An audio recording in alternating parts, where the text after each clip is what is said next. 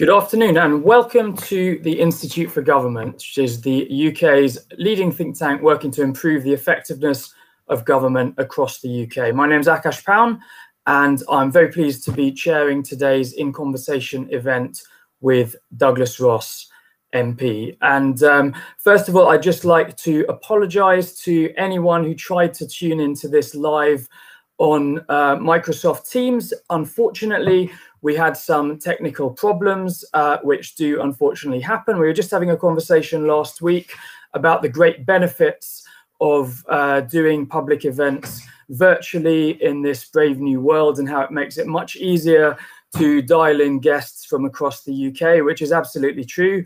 Um, the downside is that sometimes things can go wrong as well.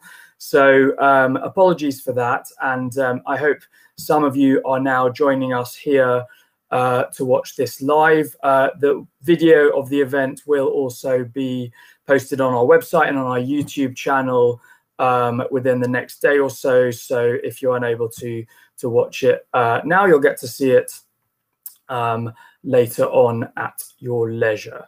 So uh, today's event is the first in our Devolution and the Union 2021 election series. And that's going to involve a series of conversations with senior pol political figures uh, from all parties and from across um, the country.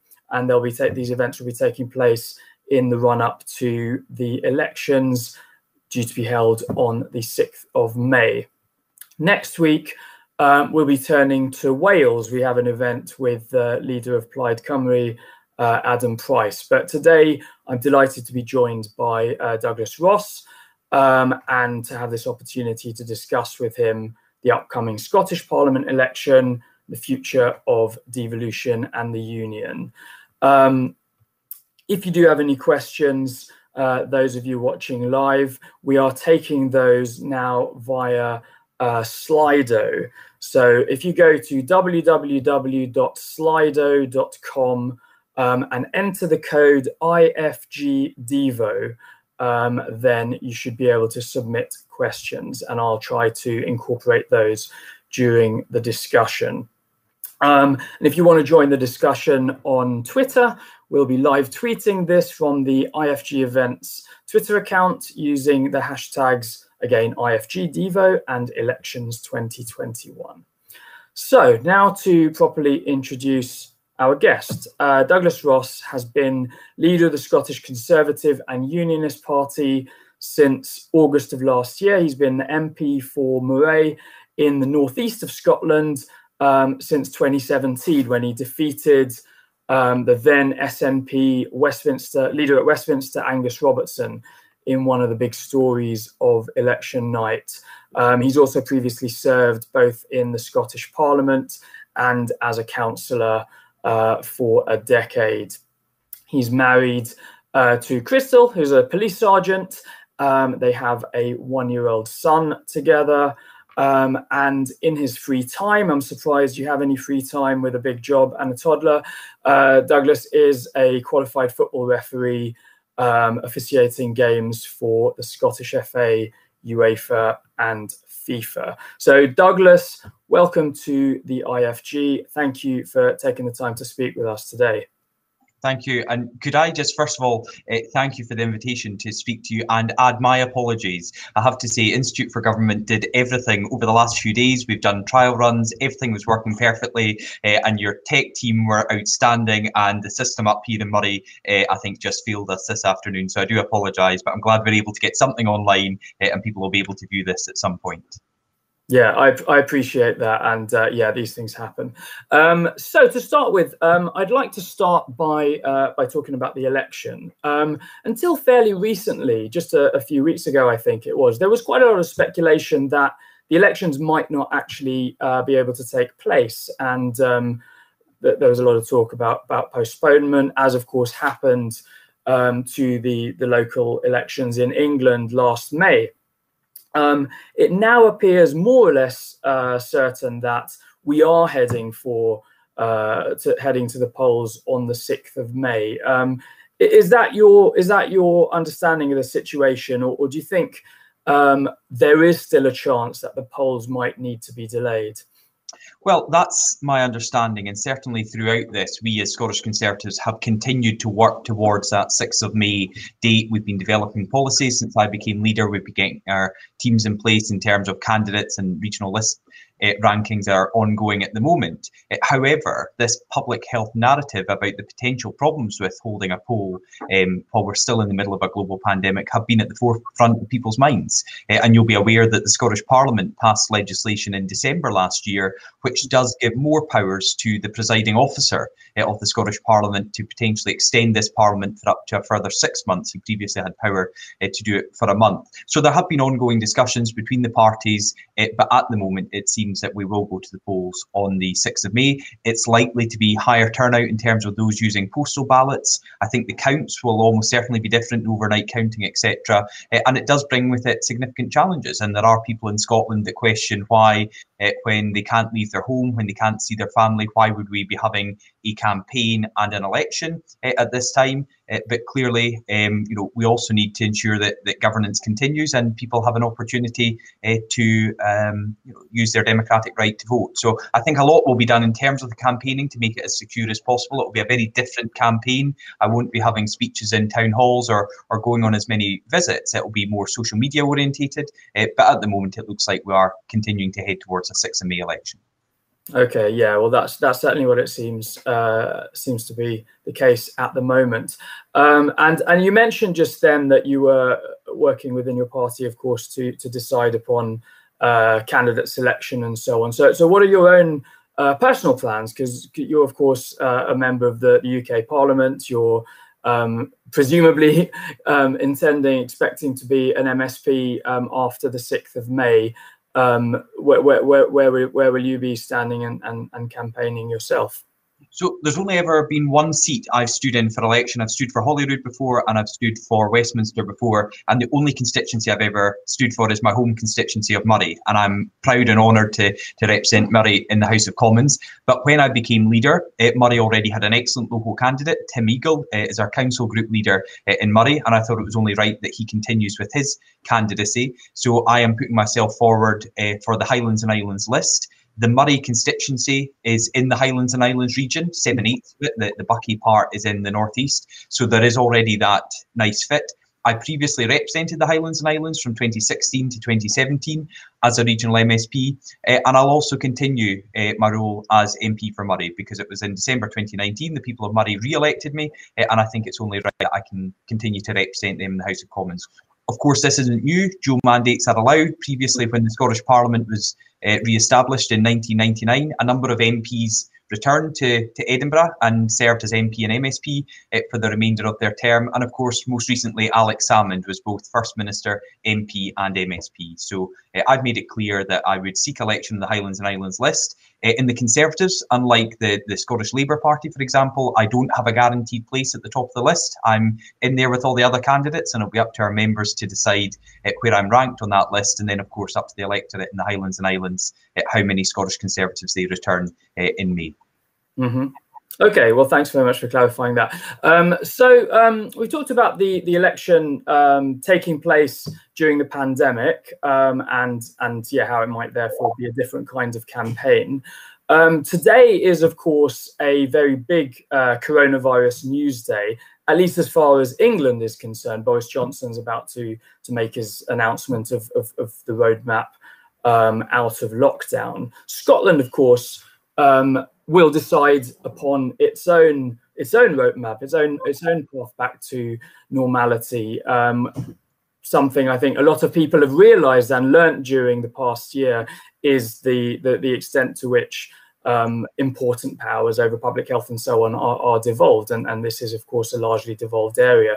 So, what has been your impression of how the Scottish government has managed the pandemic so far, and what would you like to see them do now, now that hopefully we are on that on that road back to uh, reopening the economy and society?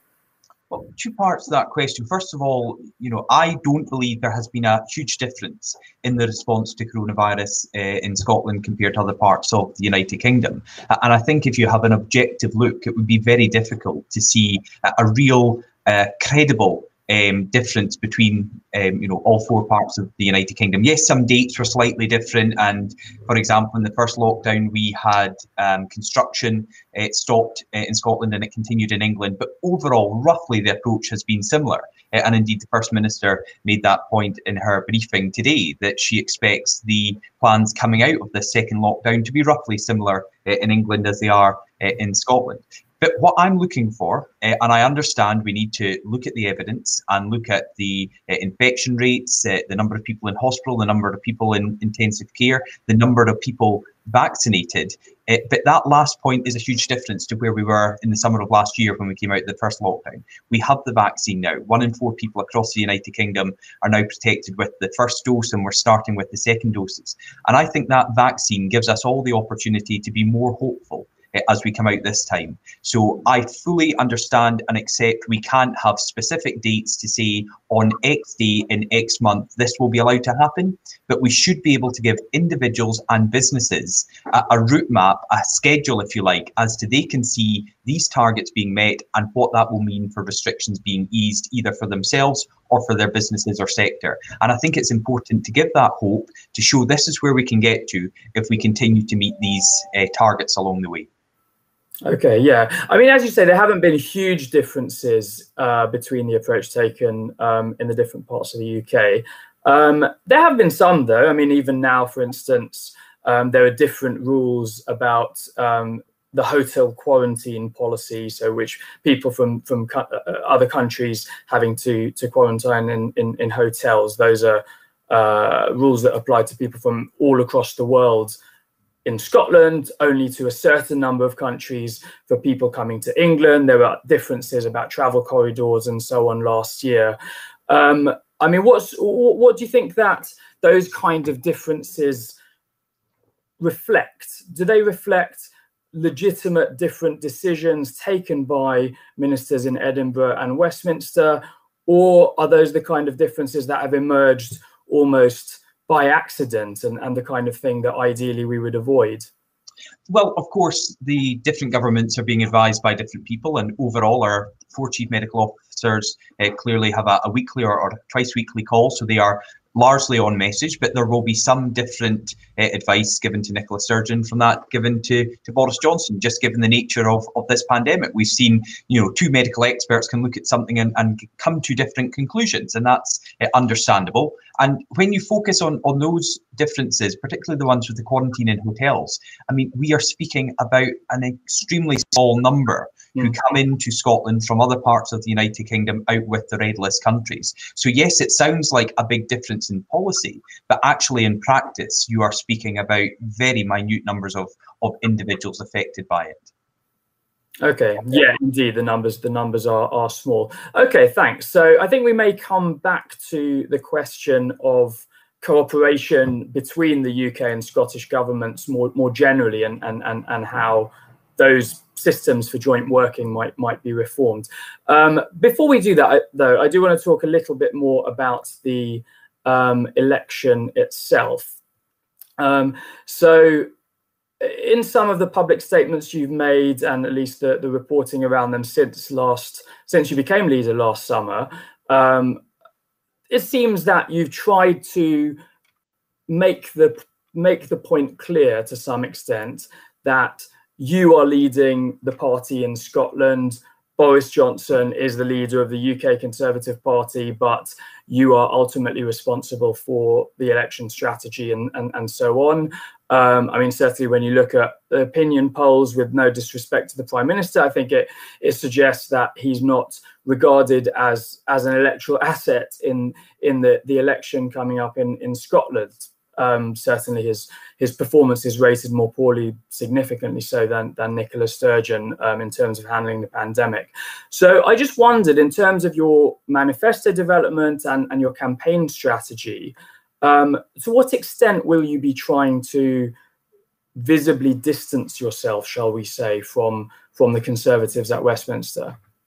Well, it's been the case for some time. You know, when Ruth Davidson was leader of the party, we took uh, a different approach on a number of different policies. Indeed, in the 2017 election, when I was elected, and the 2019 election, we had a separate policy from our colleagues south of the border who were both you know both north and south we were both uh, elected to the house of commons and as part of, of the uk government but we had separate policies here uh, in scotland and that's the nature of devolution. Many of the things that the prime minister is championing are devolved to holyrood and are either already underway or are policies that that we can also uh, look at or adapt. Uh, and i think it's it's right. You know people understand uh, that we are a separate party here in scotland and there will be times where we have separate policies unique policies to scotland and you know, I've been upfront and honest. You know, when I agree with the prime minister, you know, I'll agree with him. I'll vote with him. When I disagree with him, eh, I won't. And what I think people expect is there are two governments to work together. Someone who will stand up for Scotland's uh, voice to be heard, both here in in Scotland and across the United Kingdom, but challenge the UK government if we feel they could do better or if they've got something wrong. And that's what that's always been the way I've approached politics. In my ten years as a councillor, I would quite often, uh, you know, go out on a wing if I thought it was the right thing to do. In the Scottish Parliament and at Westminster, I do the same, and that's the type of leadership I take to the Scottish Conservatives. And are you tempted at all by by the idea, which I know has been discussed um, at I think at the time of previous uh, Scottish Conservative leadership election contests, that the Scottish Party should become an actually autonomous party um, affiliated to the UK Conservatives, but organisationally separate. Like, for example, the the CSU, the Christian Social Union Party, is in Germany or in Canada the Quebec Conservative Party and the Quebec Liberal Party are, legally speaking, totally separate parties, just with a, a partnership or relationship, of course, of cooperation with with their sister parties in the rest of of the country. Is that a model you have or would consider? Uh, well, I think that your your final point there is would consider that the party have considered that, as you said in the 2011 uh, mm. leadership election, there was a candidate who uh, stood on a platform to do exactly that, and the membership decided to vote for someone else. And since then, you know, we've seen the fortunes of our party change here in Scotland, while still being part of the whole UK party, but a distinct individual part of the UK party. So what I want to see is not focusing on on the branding of the, the Scottish party uh, or uh, you know looking to, to become a wholly separate entity, but looking to continue to develop our unique policies here in Scotland and taking that message to the people of Scotland rather than going back over something that was decided by the membership back in 2011. Yeah, indeed. That's that's when it that's when it um, was put to the party members. I, I recall that.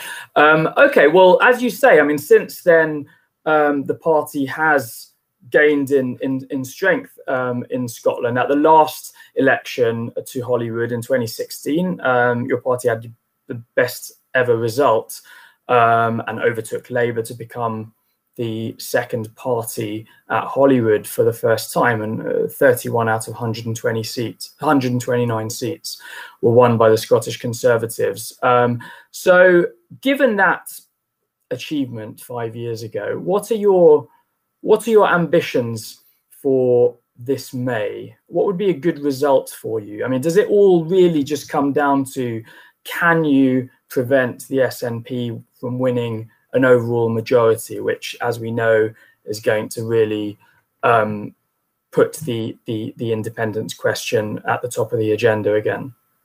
Well, first of all, I don't put a limit on my ambitions for the party uh, in May, uh, and this is the, the, answer I'll give a number of journalists who I know it will be asking me this over the next few months. But I think it would be wrong before the campaign started. A single vote has been cast that I'm saying uh, this is where I think we'll end up.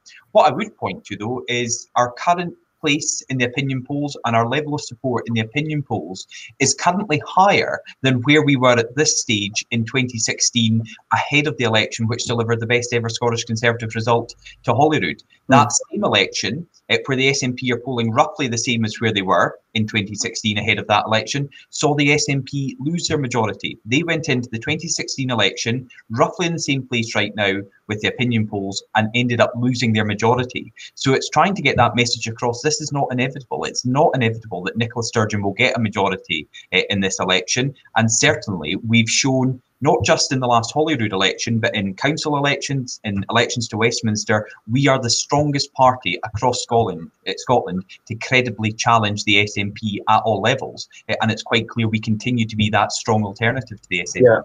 Okay, well, sure. I mean, nothing's nothing is inevitable. That's absolutely correct. The Scottish Parliament has a has a proportional electoral system that was expected to make it virtually impossible for any party to win a majority. The SNP showed that wasn't actually true. Um, but let's say then that um, the SNP do retain their position as the largest party. Uh, that seems very, very likely indeed, but maybe do fall short of a majority. What's your strategy in, in, in that scenario? I mean, in 2007, when the SNP first came to power, Alex Salmond led a minority administration and did deals with various other parties, including the Conservatives, actually, to get budgets through and so on. Um, could you imagine working with or you know almost supporting to some extent uh, Nicola Sturgeon in that way. Obviously, you know you wouldn't you wouldn't support their agenda on the constitution, but are there other areas where you could imagine finding common ground if we're in that scenario? No, uh, I mean, we saw in uh, 2007, again, the numbers were very different. The SNP had 47 uh, MSPs, I think it was, and Labour, then as the opposition party, had 46. So, I mean, the balance was very tight even between the first place party and the second place party at that stage but it also meant in 20, uh, 2007 that they had to uh, hold off on their plans for a, a, divisive independence referendum at that stage. They knew they had to focus on governing uh, Scotland rather than going full throttle uh, with another independence referendum. What we've got this time is Nicola Sturgeon and her most senior uh, cabinet colleagues, Mike Russell as the Constitution Minister, party colleagues such as Ian Blackford, the SNP leader at Westminster, all suggesting we could have another referendum uh, as early as this year. And I just think while we are, you know, we started off this conversation about our uh, easing of the lockdown restrictions, that's going to be with us for weeks and months to come. Yet at the same time, the SNP are speaking about having another independence referendum uh, before the end of the year. I mean, that is just reckless, it's irresponsible, and it's totally the wrong focus for Scotland. So I could never support a party that wants to take us down that reckless referendum route rather than focusing on our recovery. Where I will work with other parties is, is say to Labour, look, you know, if we have an opportunity to work together to stop the SNP, to stop their divisive plans for another independence referendum, will you work with me? And I said that to Richard Leonard, their former leader, and he said no. I then said it to Anas Sarwar and Monica Lennon, the two leadership candidates, and within half an hour they rejected that. So I think we've got to look at how we do politics differently in Scotland, and that will mean the Labour Party accepting that they should work with the Conservatives to stop the SNP rather than propping up a party which wants to divide and separate our country. Okay, well, we, we hope to have on, uh, as part of this series, representatives of both the SNP and Scottish Labour. So, um, yes, I, I, hope to have the opportunity to, to, to put the uh, converse of those questions to them. Um, let's move on then. Um, I mean, we've started maybe inevitably uh, talking a little bit about about independence and the future of the union and so on. We don't know what's going to happen on, on, on, on May the 6th. There's no point speculating about it. But I suppose my question, my first question to you on that is, are there any circumstances in which you would accept the case that it is legitimate for a second referendum to to take place um, if you know assuming SNP majority maybe a majority of votes and of seats um, and and clear manifesto commitment and, and and such like i mean is there any is there any circumstance in which you would say okay fair enough we've got to do this again no, I don't want that. I didn't want to have the divisive referendum uh, in 2014, but clearly there was a process that allowed that, a legitimate process, a legal process. And we were told at the time and since by Nicola Sturgeon and other senior members of the SNP that that was the gold standard of referendums uh, and they would respect the outcome of that referendum. And, and they clearly didn't. You know, anyone looking at Scottish politics pre the referendum in 2014 and post can't see much difference in terms of what has happened. We've seen our politics get back to this constitutional wrangling and the focus moving away from things like improving our educational standards. Why is Scotland, once the world leader in education, falling down international rankings? Why are the SNP building hospitals in Scotland that can't take any patients? Why are they focusing on another referendum rather than protecting jobs or supporting our economy? So I don't want that. I am a unionist. I'm proud to be part of the United Kingdom, and I will fight every single day to stop us having another divisive referendum. Yeah, no, I, I, I, I absolutely um, understand that that's your that's your objective to to prevent it from happening. Um, I, I think at the heart of this debate, there's this question of the maybe somewhat contested principle of national self-determination. I mean, Margaret Thatcher, no less, once wrote that I quote, as a nation, the Scots have an undoubted right to national self determination. Should they determine on independence, no English party or politician would stand in their way. Um, although we might regret it, I think she, we wouldn't regret it. I think she went on to say. Um, uh, uh, it seems that the, the current prime minister takes a takes a different view. Um, it seems that you you wouldn't agree with that either, or, or do do you agree with that basic idea that Scotland ultimately does have the right to self determination? Well, of course it does. And, and we had that opportunity just over six years ago when we had a full debate. No one could question the campaign, the length of time people had to decide, the facts on both sides of the argument, which were disputed at the time and continue to be disputed, but they were fully debated, they were fully discussed. We had a huge franchise uh, and we had a, decisive victory for those who wanted to remain part of the United Kingdom. More than 2 million Scots voted, uh, you know, in polling stations on that day in September 2014 to say they wanted to remain part of the United Kingdom. And what I believe people don't want, and if you look at the opinion polls, and, and you might suggest the opinion polls uh, have uh, stated now there have been successive polls in favour of Scottish independence. Those polls also suggest that another independence referendum is extremely low on people's list of priorities right now. They don't want the bitter fighting, the diversion of both um, finance away to fight campaigns and resources in terms of civil servants who are currently assisting Scottish Government ministers writing up a piece of legislation to take before the Scottish Parliament prior to us going into an election. Shouldn't we be using all our civil servants and all our resources in government to get on top of this pandemic to ensure the vaccine rollout continues to go uh, well in Scotland and across the rest of the UK and we get through this awful virus and this awful uh, pandemic that has affected everyone's lives in Scotland rather than diverting you know crucial resources back to another IndyRef. Mm-hmm. Okay, well, I mean, you may you may well be right that that this is not an issue of, at the top of people's lists of lists of priorities. Um, however, as you also say, I mean, the, the, the, polls do suggest that support for independence and indeed for the SNP has risen um, over, well, certainly over the past year or, or, or, two or three years, in fact. What what do you think actually lies lies under or, or underpins that uh, trend? I mean, does the high level of support for independence, according to the polls, um, suggest, or is that evidence of a, a, legitimate grievance on the part of Scottish voters about how they've been treated over recent years? I mean, most obviously in the context of Brexit.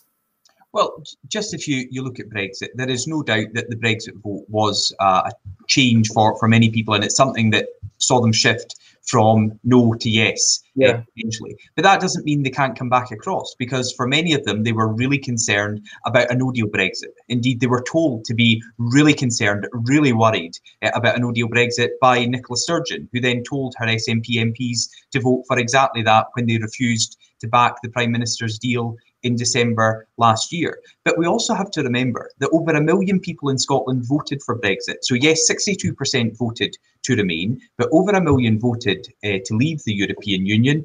And indeed, in, in my own seat, where we are here in Moray right now, it was almost a 50 50 split. 122 votes separated leave and remain. So it's not correct to simply say the whole of Scotland wanted to remain in the European Union. We were divided, as many other parts of the UK were on this. Yeah, that is of course true, um, and I, I, I, I think that's a point that is sometimes overlooked. There wasn't, of course, unanimity, but 62-38 was a was a fairly decisive victory for for Remain in in Scotland. But no, I, I, I take your point, and I know which side of that campaign uh, in 2016 you were on. I mean, I suppose for me, what it comes down to when it to, to return to the should should there ever be another IndyRef question is is it sustainable ultimately for the for the UK government to just say no using the power that it almost certainly has through through parliamentary sovereignty um, if Scots continue to vote for for the SNP. Um, I, I think I sense that you might agree with the proposition actually that in the end, the unionists, um, such as yourself and your party colleagues, have to engage in and win the battle of ideas over where Scotland's interests um, lie in, in, in, in the long run. I mean, the union, I don't think, can work in a in a way that's that's in in anyone's interest if the different parts are constantly in, in tension with one another so um, from your perspective as a as a unionist um, I know that it's it, this is this is something you are you are keen to do is to, to have that debate and persuade people that that they should obviously um, not um, not consider uh, the, the the uncertainty of of in, independence. But how how actually should that battle be be engaged in and from your side um, one there's been a lot of talk about the um, UK government's union strategy um, meanwhile from recent media reports there's seems to be chaos in in in the heart of government we've seen the departure of two uh, heads of the Prime Minister's Union Policy Unit uh, within two weeks. Um, so, what's going on? I mean, does the government at Westminster have a union strategy? What what does it entail?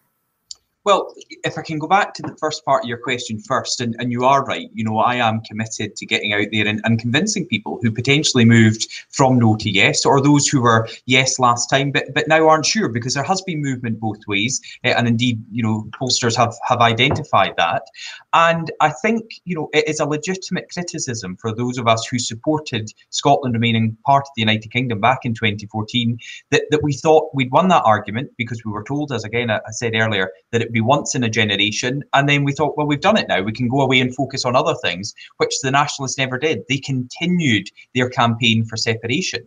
But also, when they were well behind in the polls, far further behind than the union currently is, they never gave up. They never said, well, you know, the, the games of bogey, you know, we're just going to give up. They continued to fight for what they believed in. And that's why we, on the opposite side of the argument, have to continue to fight for what we believe in. And I think it's got to be both head and heart. We've got to, to look at the financial implications of coming out of the most successful political and economic union eh, the world has seen. And we've also got to look at how the how we can show what the UK uh, provides to Scotland and what Scotland provides to the UK. And I think, despite what a harrowing episode it has been, the pandemic has shown exactly how we can work together. How Rishi Sunak's furlough scheme has protected jobs in Scotland, 930,000 jobs through furlough and self employed uh, income support, in the same way it's protected jobs in Northern Ireland, Wales, uh, and England. Look at the vaccine rollout. Where would we be in Scotland right now if we were an independent country back in the EU, out with the United Kingdom's most successful vaccine programme that we've seen one in four uh, people across the country are now protected? These are the things we've got to remind people uh, and make sure they're aware of the benefits of being part of the United Kingdom. And then just to, to come on to queries about does the UK government have a union strategy? Absolutely. You know, I'm involved in political cabinet. I, I meet regularly with the Prime Minister, uh, with Secretaries of State. Obviously, Michael Gove takes a key role in his cabinet office role. The Prime Minister also has the title of uh, Minister for the Union. Alister Jack, his Scottish Secretary, um, is closely involved with all that as well. Uh, and look, there's no point trying to hide from the fact that there's been troubles um, and, and difficulties with all this. Um, that's been very clear, but it doesn't mean that the underlying uh, aim of this government and of Conservative and Unionist is to protect Scotland's place within the United Kingdom. Uh, and I, I, would just end on saying, you know, if we're looking at disunity in government, you don't just have to look to Westminster and the UK government. Look at the mess the SNP Scottish government are in right now. After 14 years of failure at Holyrood, they have let down so many different areas of public life, whether it be health, education, our economy, and they are in an internal battle between two factions within the party. Nicola Sturgeon's former mentor and friend Alex Salmond saying one thing uh, and accusing the current First Minister, on the other hand, of lying. So I don't think you need to look too far from where I am here in Scotland uh, for disunity within government either. No, sure. I mean, that's yeah. I think that's probably a conversation for another day, uh, as far as I'm concerned. Um, I mean, on the on the on the public services uh, performance point and so on. Just a quick advert for the IFG. We are doing some work, actually. Colleagues um, of mine are looking at um, the performance of public services in the different parts of the UK, which which we'll be reporting uh, before the elections in May, and and hopefully we'll we'll provide some good um, evidence-based analysis to to inform the um, inform the election and, and, and, inform people in, in Scotland and Wales as they go to the polls. Um, so um, to come back to the union strategy, though.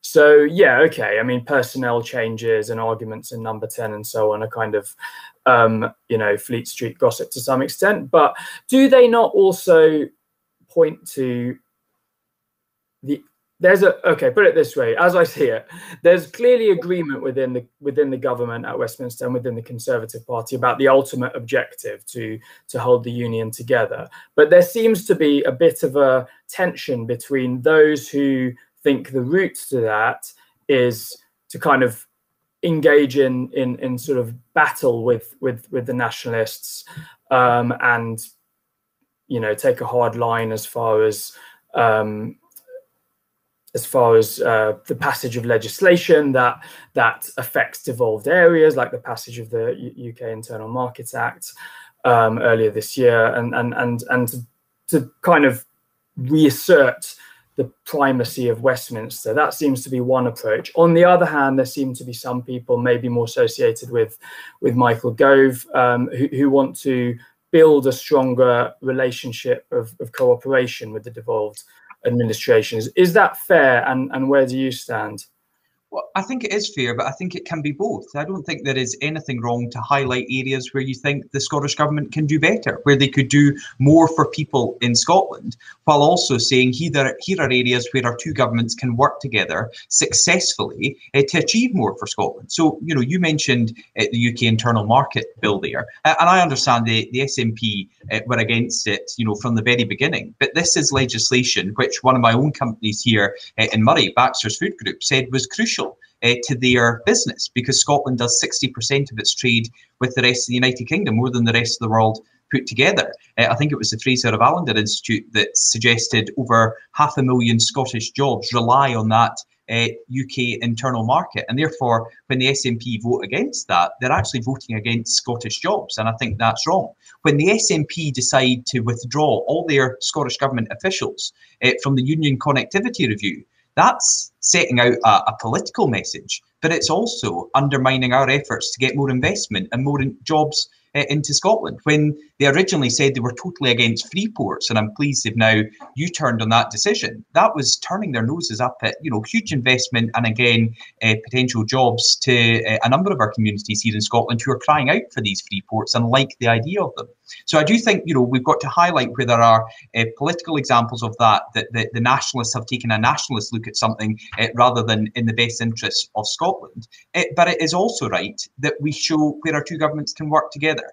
Uh, for example, you know I've been a big supporter of the uh, city uh, and region growth deals two governments putting in their, their own different sets of funding for individual projects that communities potentially have, have worked together uh, to build up a case for, uh, but jointly investing. So here in Moray, we've got a £65 million growth deal, £32.5 million from each government on separate projects, but showing the two governments can work together. Uh, and I think that model could also be used, for example, getting our uh, economic agencies to work together, because there's a lot of duplication in Scotland and at a UK level. And a lot of the money that we spend on this, uh, 2.5 billion pounds uh, across the United Kingdom, actually uh, is spent on duplicating similar models north and south of the border. So why not simplify that, show the two governments working together, which then uh, allows people to access money easier and make sure every pound we spend goes in supporting businesses rather than supporting different agencies because one's in Scotland uh, and one's in England. Okay, well, one I was I was hoping to come on to this actually, but as you've mentioned it, I mean, what, what one specific initiative that um, is seems like it's going to fall into this space where both UK and Scottish governments have a have an interest is the um, Shared Prosperity Fund. Um, so that is, of course, the the the, the government's planned uh, fund to replace European structural and investment funds that have, have, supported economic development in, in poorer regions across the UK um, and from which Scotland benefits, I think, disproportionately. So, on that issue, we still haven't seen much clarity at all about what it is the UK government intends to to, to, to put in place of, of structural funds. Um, there was supposed to be a consultation a long time ago. Uh, we're now, of course, you know, at past the transition period and so on, and, and people are still unsure exactly how this is going to work. And, and it also seems to be the case that the UK government intends to take quite a centralized approach to this um, rather than working with the Scottish government to decide where the money to be provided through that fund should go. Uh, the reports are that it's intending, in a sense, to bypass Edinburgh and indeed Cardiff and Belfast and, and sort of fund initiatives directly um, as part of a sort of political strategy to demonstrate the value of, of UK government spending. Um, and I know that you know the devolved governments are are not happy about that, and there's a concern that that might lead to duplication of of programs and so on. Um, I mean, what's your view of that? Well, I don't believe it should lead to a duplication of programs. I understand why the SNP Scottish Government want to get as much money uh, coming to them from the UK Government, and they can then say this is their support for these communities. But we have two governments in Scotland, and both governments can invest in communities. And I think it's right uh, that the UK Government, which is bringing forward uh, their plans for the Shared Prosperity Fund, can invest directly into communities. that is something that, that can clearly be done now, which wasn't possible when we were in the EU. And I, I think it's also important to remember, for many people, the drive for, for devolution uh, in the referendum in 1997 and, and the start of the new Scottish Parliament in 1999 was because they felt very distant from Westminster, from London, from the decisions being taken down there. Now, I would say, you know, 21 years on, uh, 22 years on, people feel as remote from Holyrood as they ever did from Westminster. We've seen in the, the Highlands and, and particularly in Shetland Islands Council, uh, they took votes on this matter because they don't feel as connected to the Scottish Government as they previously did or felt they should. So, actually, if we're looking to support local projects, maybe we should go to local authorities. Uh, so, yes, it is uh, you know, going past the Scottish government, but it is still going to local authorities. And at the end of the day, I think people are only interested in getting the projects they think are important for their area. They don't really worry about who signs the checkbook. They just want to get that investment in their area, and that will clearly come through the Shared Prosperity Fund. It's just maybe not through the usual mechanism. Okay, well, that's interesting. I mean, in, in a in a speech you made um, in November, I think it was, um, you, you talked about um, the need for stronger cooperation, revived um, and strengthened systems for intergovernmental relations. I, have got a quote from you where you, where you suggest there should be uh, a formal framework for interaction with rules underpinning uh, the flow of information and regular engagement, supported by a clear arbitration process to manage dispute and, and disagreement um, which is the kind of reform actually that we at the Institute for Government have, have suggested at, at, various points that in areas where there is interdependence or overlap between UK government reserved functions and devolved functions, you need better mechanisms for managing the relationship. So what do you have in mind exactly in that in in in, in that regard? There is supposedly uh, a report due soon from the review of intergovernmental relations. That's been delayed many times. There was a review, a review by your, your colleague, Lord Dunlop, which was supposed to be published over a year ago. That hasn't seen the light of day either. Um, what can actually, what, what, what do you actually think can be done to, to strengthen these systems? Well, I think you know, and again, you know, the Dunlop review obviously was was going to be out. I think the end of last year, uh, the Prime Minister had said when he was at the liaison committee, but understandably, things uh, you know have overtaken. Events have overtaken. You know, we're still dealing with this global pandemic uh, and our response to it. But there is no doubt, you know, a lot of work has been done to get the uh, governments working together. You yourself gave evidence to the Scottish Affairs Select Committee, uh, which I sit on, particularly at the start of the pandemic, in terms of you know previous mechanisms that worked quite well um, seem to break down during the pandemic, and we've got to learn from that and look at what will be the new norm going forward. But I also think at, at the heart of this, there, there's a desire from people across Scotland just to see better relationships. And that goes both ways, undoubtedly. But there is a weariness now of constant fights being picked between the Scottish and UK governments. And actually, it's seeming like, you know, people in Scotland don't know who's right and who's wrong. They just think here's another battle between the two governments, when actually they just like to see them working together more. Where it's a, a common aim for example, the vaccine rollout, let's just ensure the two governments work together. So the UK government's making sure there's sufficient supplies of the vaccine in Scotland, and then the Scottish government's got to roll that out. I mention again uh, growth deals. There is an example of every part of Scotland now covered uh, with growth deals for either city or region growth deals, where the two governments have worked together. They've said, fine, we'll invest jointly in these projects. You tell us what would make a, a, difference to your local area. We'll work together. We'll do that. So there is already examples there of how the two governments can work together. Uh, and I think right now uh, politics would be far better if we could show the people across Scotland that actually there are adults in the room. We're grown ups. We can work together. We can resolve differences. There should be a mechanism to do that. But surely it shouldn't even get to that stage. We can be, uh, you know, um, professional about this, work together, and just actually secure investment and what communities want for the local area. Indeed. Um, okay. Well, there's a couple of questions from uh, the audience that I'm keen to bring in at this point. Um, so, first of all, um, there's a question from Jenny W, uh, which is will Douglas, so will, will you be campaigning to get improvements to the Brexit deal?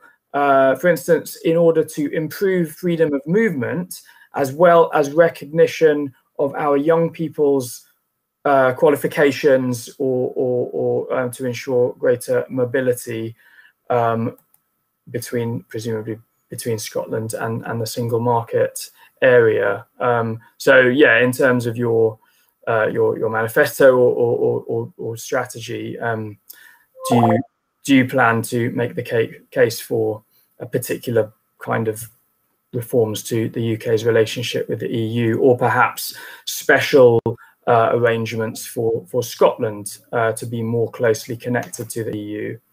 Well, I've already said in terms of immigration, and again, going back to that speech that I gave in November, you know, we can look at areas where uh, there are uh, unique challenges uh, in Scotland and see how those can be better represented in terms of what we can get with the UK government as a result of that.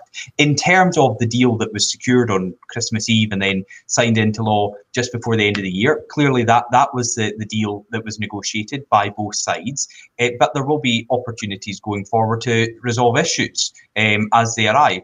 You know, none more so uh, in terms of disputes about getting our produce uh, out to the EU, which is something I've, you know, been quite vocal on. You know, I do think we need to to look again at some of the things that were agreed and some of the bureaucracy that's in there uh, to make that easier. And yes, we can look at how we can continue to attract the best and the brightest uh, into the United Kingdom and into Scotland, uh, and indeed how people across Scotland can have opportunities to further their education and the experiences they get. And for example, the question might come down to Erasmus and, and why didn't we continue that? I think the Prime Minister, it was clear he wanted to. He, he made that uh, publicly uh, clear in the House of Commons to an answer, uh, but you can't simply um, do it regardless of the cost attached by the EU. And it's it's been made um, publicly known now that the, the price for remaining in Erasmus was going to be too much. But that didn't stop the UK government from coming up with the Turing scheme that I think could be really good for Scottish uh, young people, um, you know, getting opportunities that they could have got through Erasmus now through the Turing scheme. So there are opportunities still there uh, to develop what we do and our relationship with the European Union. Uh, and I think, um, you know, these are exciting times to see how we can continue uh, to work with our friends uh, in the European Union, but as an independent nation and opportunities around the globe. Okay.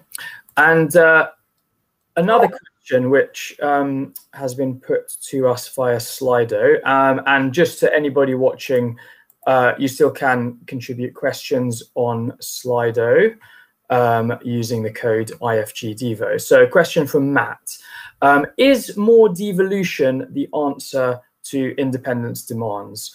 Or do you agree with Luke Graham um, in today's Times? Luke Graham, who former former Scottish uh, Conservative MP or Conservative MP.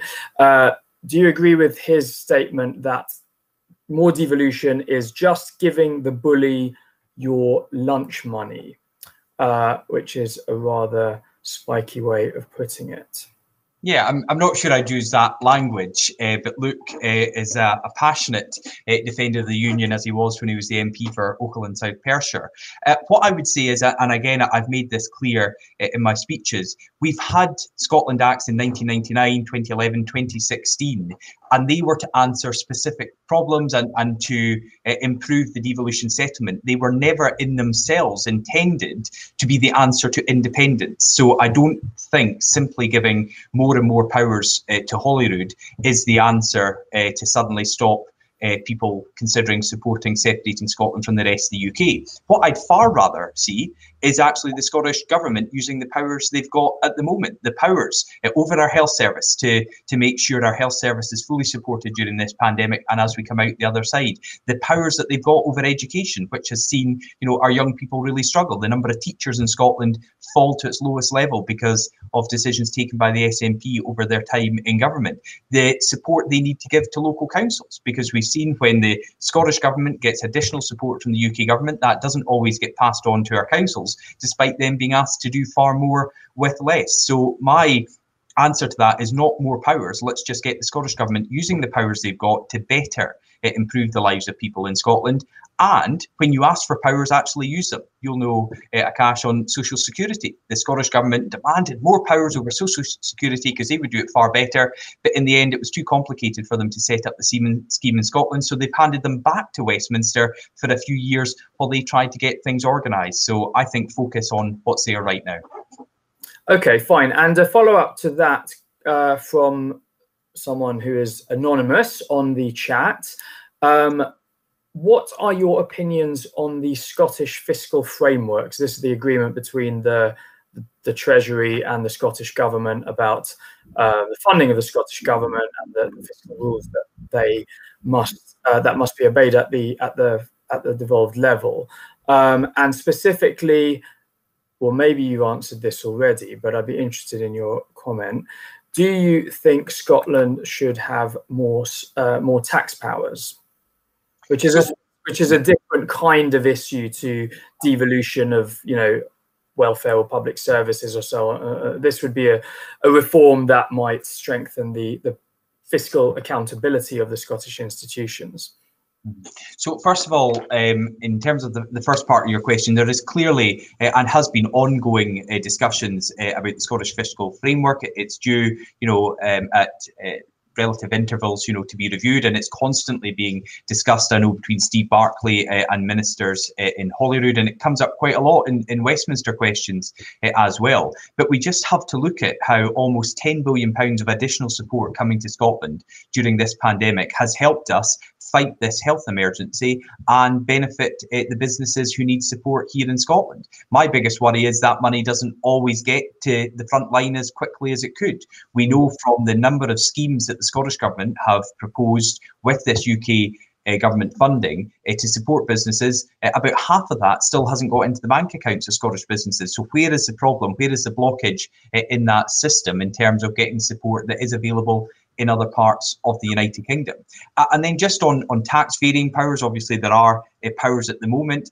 I, you know, I naturally don't want to see taxes going up, and I'm disappointed that Scotland's still the highest tax part of the United Kingdom. Um, but we said in our budget submission here uh, in Scotland, we we didn't want to see that increase get any greater, but we understand in a pandemic it, that it's it, you know difficult to, to cut taxes, etc. Right in the middle uh, of this, but that's ultimately our aim to see the the tax uh, cut here in Scotland. And in terms of more powers, no, I think the, the accountability is there. There is you know, significant support from the UK government. There are opportunities uh, to vary tax uh, in Scotland, and I'm certainly not proposing uh, any new areas uh, at the moment with that.